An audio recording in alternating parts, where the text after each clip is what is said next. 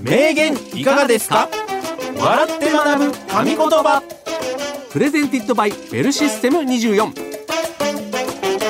この番組はコールセンター業界のリーディングカンパニー株式会社ベルシステム24の提供でお送りします。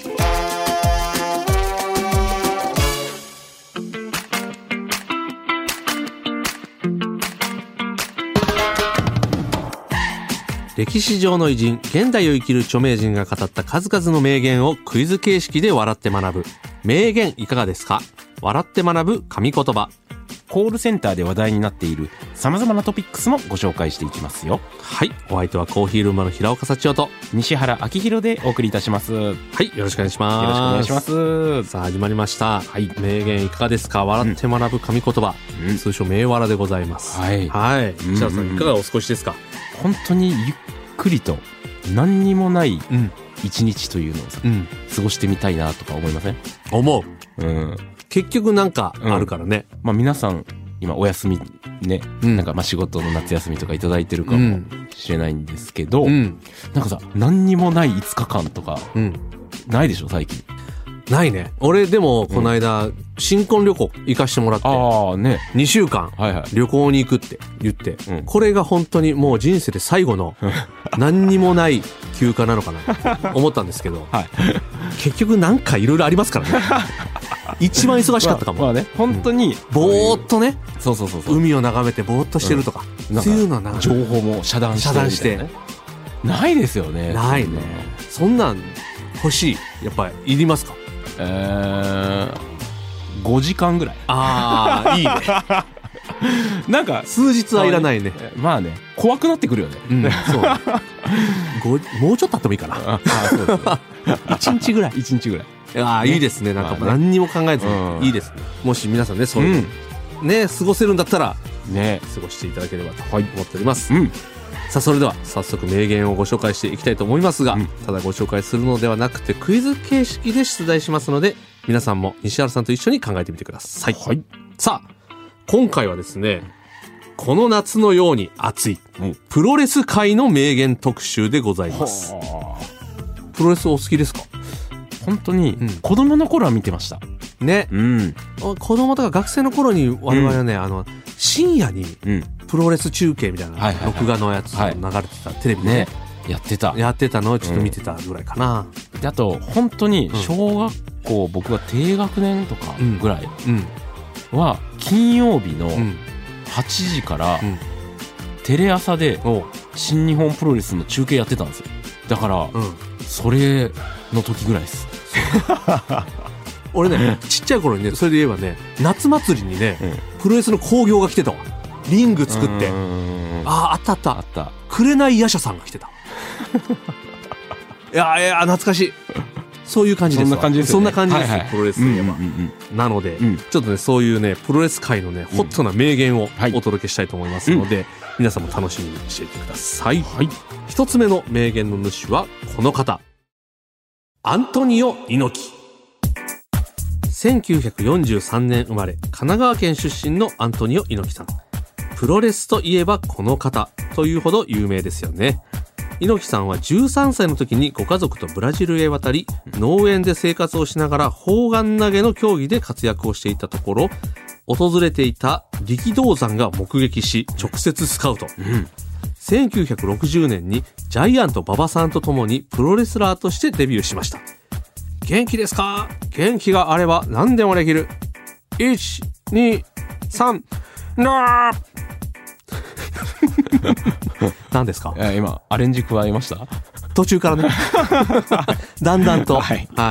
い猪木さんはですね、うん。その強さと圧倒的なカリスマ性で多くのファンを魅了しましたが、うん。2022年79歳でお亡くなりになられました、そんな猪木さんが語った名言からの問題です。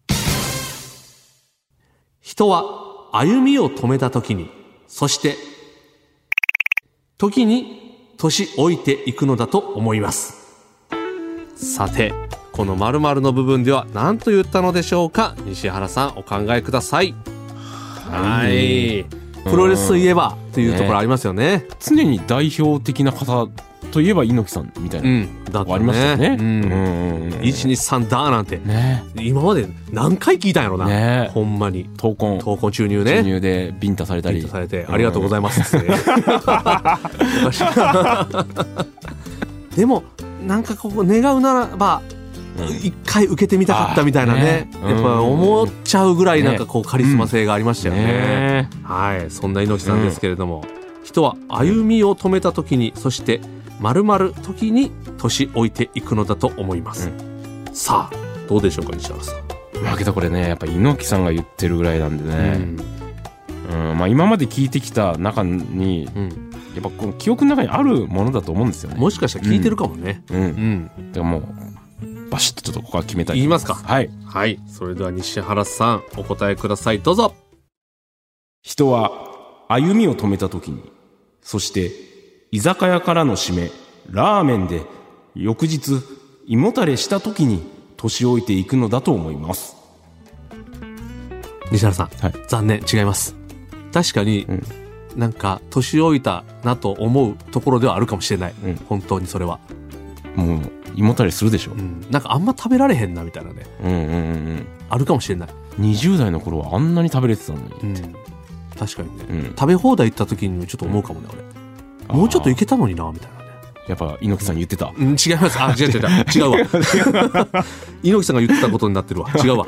西原さん、違います。違う正解言いますか、うん正解はこちら。人は歩みを止めた時に、そして挑戦を諦めた時に年老いていくのだと思います。はい。こちらでございます。ちょっと読みますね。はい現役時代の猪木さんは新日本プロレスを旗揚げしたほか、プロボクシング世界ヘビー級王者のモハメド・アリとの異種格闘技戦など、数多くの名勝負を生み出しました。また、1989年には参院選に当選し、政界にも進出。初の国会議員プロレスラーとなり、さらには実業家としても活躍されるなど、その人生は挑戦の連続でした。晩年は病に侵されながらも最後まで戦いたいと、その闘病生活を発信。大きな反響を呼びました。宣言通り最後の最後まで挑戦を諦めない。戦い抜いた猪木さんの姿は今なお多くの人の心に生き続けています。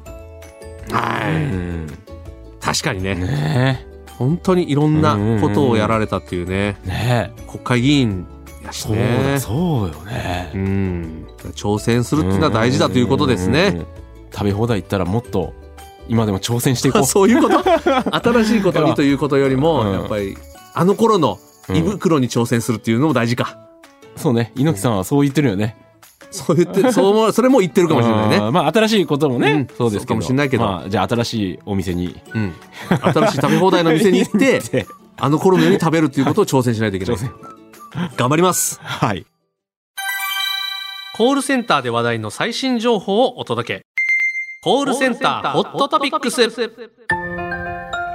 全国のコールセンタースタッフから寄せられた今話題になっている情報をベルシステム24で働く僕西原がピックアップしてご紹介するコールセンターホットトピックス今回お送りするのは気になる地元達情報大好きです。大好きですか？地元達情報大好きです。お願いします。平岡さんお待ちかねのはいお待ちかねです。地元達ですが、ははいいえーベルシステム24がお届けしている地元情報発信メディア地元達地元を愛し地元で生きる人を応援する情報が満載なんですがえーそこで取り上げられた記事の一部をご紹介したいと思いますはい。タイトルはこちら。脂肪燃焼に一番効果的な時間はいつ？おおそそられるよ。本当に。あら毎回地元はそそられますね。平岡さん今もダイエットは続けられてますか？いやね、なかなかね、うん進みませんね。もうなんか一日やっては一日休みみたいな感じなんで、もう結局もうあんまりね、進まないので、そこでこれを機にやっぱりぐっと追い込みたいですね。地元達を待ってた地元を待ってた。俺にカツを入れてくれる地元を。早速、うん記事をかいつまんで紹介していきますね。はいまず、効率よく脂肪を燃焼させるのにおすすめの運動方法は、会話できるくらいのスピードで行うゆっくりジョギングなんだそうです。20分続けることで体温が上昇しやすいので、うんそれを目安に始めますうんそしてそれをいつやるのかがポイントなんですがはい。2つのグループに分けてそれぞれ朝食前夕食前に行ってもらう実験を1週間したところうん。西原さんどっちが効果あったと思いますか？朝食前と夕食前。うん。夕食前にやった方が、うん。まあその後うん。美味しくご飯が食べれてうんで一気に消化できるんじゃないですか。実はですね、はい。朝食前のグループはうん。平均2.7キロの体重がまた2.0%の体脂肪率が落ちました。そして夕食前のグループはうん。平均2.1キロの体重うん。0.7%の体脂肪率が落ちました。つまり朝運動した方がいいという結果が出たんですね。あら。朝一です朝？だからしかも朝食前ですからね。あ朝食。食べる前に運動。これにはちゃんとした理由があってあはい。人は運動をすると糖分と脂肪を燃料にするのですがうん。まず先に使うのが糖分なんだそうです。ほうほ朝は糖分が体に少ない状況だそうでううん。その状況で運動すればすぐに脂肪を使ってくれるということなんですねへえだからエネルギーにするはいはいはい。糖分が寝てる間にもないから、うん。じゃあ脂肪を使うかっていうことで脂肪の燃焼につながると。ああなのでね。朝食の方がいいんじゃないかということで。うん、なるほど。糖分を先にこう使い切っといてうん。じゃないと脂肪に到達しないんだ。そうそうそうね。夕食だと先に糖分が、はいはいはい。えー燃えるから、脂肪までいかないということなのかな。ー生きにくいということなのか。これはけどあれですね、早起きもしないといけなくなりますよ平岡さん、確かに、うん、朝食前なんてん。結構寝てえ？起きて結構すぐやからフラフラよ？これもうじゃああれじゃないですか、朝の5時とか。ほんまや涼しい時にやるな。6時とかに起きて。うん。厳しいですね。いやいやいや。い やまあそれでもねやった方がいいということなのでね、ね運動でもね西原さん運動は大事みたいですよ、ね。本当にあのマッサージの先生に今かかってるんですけどね。も運動をすることで肩こり解消にもなるそうなんで、ううんうん。やっぱね運動は大事だから、ね、ダイエットの意味でも健康の意味でも運動した方がいい。うん。本当に。難しいですね。痩せるっていうのも大変ですね、詳しく知りたい方は「下達」でぜひ検索してみてください、えー以上コールセンターホットトピックスでした名言いかがですか？笑って学ぶ神言葉。どうも松竹芸能所属コーヒールンバの平岡と。西原です。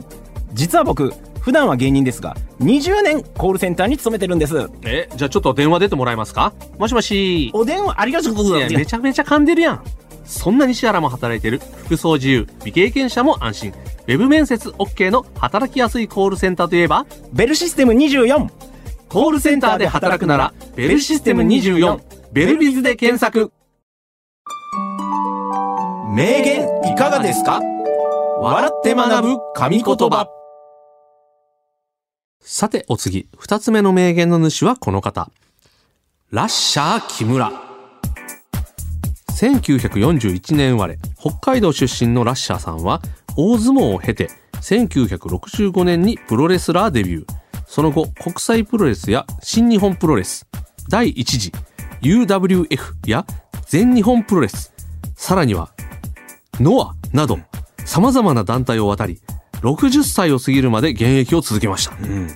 力道山を彷彿とさせる黒タイツ姿で金網デスマッチの鬼と呼ばれヒールとして活躍していましたが人柄は真面目で温厚、朴突としたマイクパフォーマンスが好評を博しプロレスファンを沸かせました。中でも1981年田園コロシアムにヒール軍団として乗り込んだラッシャーさん。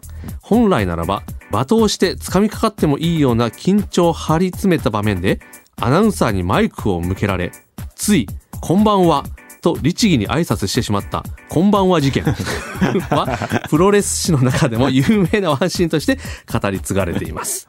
そんなラッシャーさんは迷った方の名言をたくさん残されているそうなんですが、今回は番組スタッフのランキングの中からジャイアント馬場さんに対して語ったこちらの名言を問題にしたいと思います。これだけ戦っていると、なんか他人と思えなくなってくるんだ。一度でいいから、と呼ばせてくれよ。さあ、この〇〇の部分では何と言ったのでしょうか？西原さんお考えください。え、こんばんは事件。いいですね。いいですね、うん確かになんか見た気がするな。ねなんか、なんか聞いたことある気ねがする。うんテレビでね。でもこの次の名言は、うん。もうこれ有名らしいんですけれども、ねこれだけ戦っていると何か他人とは思えなくなってくるんだ。一度でいいから、何々と呼ばせてくれよ。あああ。まあけどこれ、あそうですね。ジャイアント馬場さんに向かって言ってるあ、ことですよね。ね。うんはいはいはいはい。じゃあもうこれしかないんじゃないかな。いけますか？うん。それでは西原さん、うん。お答えください。どうぞ。これだけ戦っていると、何か他人と思えなくなってくるんだ。一度でいいから、よ元読売ジャイアンツ、馬場翔平と呼ばせてくれよ。なるほど。西原さん、はい残念、違います。違います。うん。馬場さん、あれでしょ？元読売ジャイアンツでしょ？確かになんかピッチャーかなんかやってたよね。そうそうそうそうそう。だから。うん。それはでもね、うん呼べると思うんですよ。呼ぼうと思えば。いや、なかなか、ラッシャー木村呼べなかったと思うよ。本当に？そんなシャイですか？うん。ちょっと違うんですよね、西原さん。これちょっとね、正解言いますね。うん。正解はこちら。これだけ戦っていると、何か他人と思えなくなってくるんだ。一度でいいから、兄貴と呼ばせてくれよ。こちらでございます。あ兄貴であ、す。兄貴か。敵なのに。ねねすごいですね。なんか可愛いですね、え。なんか。うんうんうんうんうん。これだけ戦ってるとなんか他人と思えなくなってくるんだ。これマイクパフォーマンスですからね。ね。はい。えー流血沙汰は当たり前の激しい試合が展開される金網デスマッチの鬼と呼ばれたラッシャーさん。ルックスもこわもてなんですが、同時にどこかユーモラスなマイクパフォーマンスも人気となりました。特にジャイアント馬場さんの時にはパフォーマンスを多用したというラッシャーさん。その理由については、馬場との対戦を望んでいたのに全然振り向いてくれないから、と恋愛のようなコメントを残しています。当初、口でプロレスをするのが苦手と演出を嫌っていた馬場さんだそうなんですが、馬場、最近なんか元気があると思ってたらこの野郎、うん。お前はジャイアントコーン食べてるな。馬場、お前はハワイでガバジュース飲んで鍛えたかもしれないけど、俺だって日本でポカリスエット飲んで鍛えてんだこの野郎。などと、次第にそのパフォーマンスはヒートアップ。そしてついに、兄貴とまで飛び出し、さすがの馬場さんも苦笑いするなど、はいラッシャーワールドに引き込まれていったそうです。その後、そんなラッシャーさんの熱意に押されてか、馬場さんとは義兄弟タッグを組み、何度も試合が開催され、プロレスファンを大いに沸かし、業界を盛り上げました。皆さんもお仕事で敵となる方はたくさんいると思いますが、ラッシャーさんのように正面から体当たりすることで、ただの敵から良きライバルになるかもしれません。ということですね。試合ってこんなこと言われたらそれは盛り上がりますよね。ねえ。しかも敵だったのにタッグを組んで敵ねね試合をしてという。馬場さんも、ん何ですか？苦笑いですか、うん。その後、ね、あれですよね、カーンってなって、うん殴り合いしないといけないんですもんね。まさにラッシャーワールドということで。なんかそういうのを聞くと、うん。なんかこう、プロレス見たいなって気になりますよね。ねそこも込みですもんね、プロレスって。そうそう。ああ、いいですね。ねえわかりました。うん。以上、名言いかがですか？でした。名言いかがですか？笑って学ぶ神言葉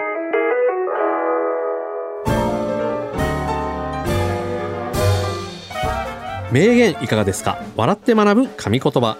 そろそろ終わりの時間が近づいてまいりましたが、いかがでしたでしょうか？今日の名言を人生のコーヒーブレイクにしていただけると嬉しいです。とうんさあ、はいということで今日はうん。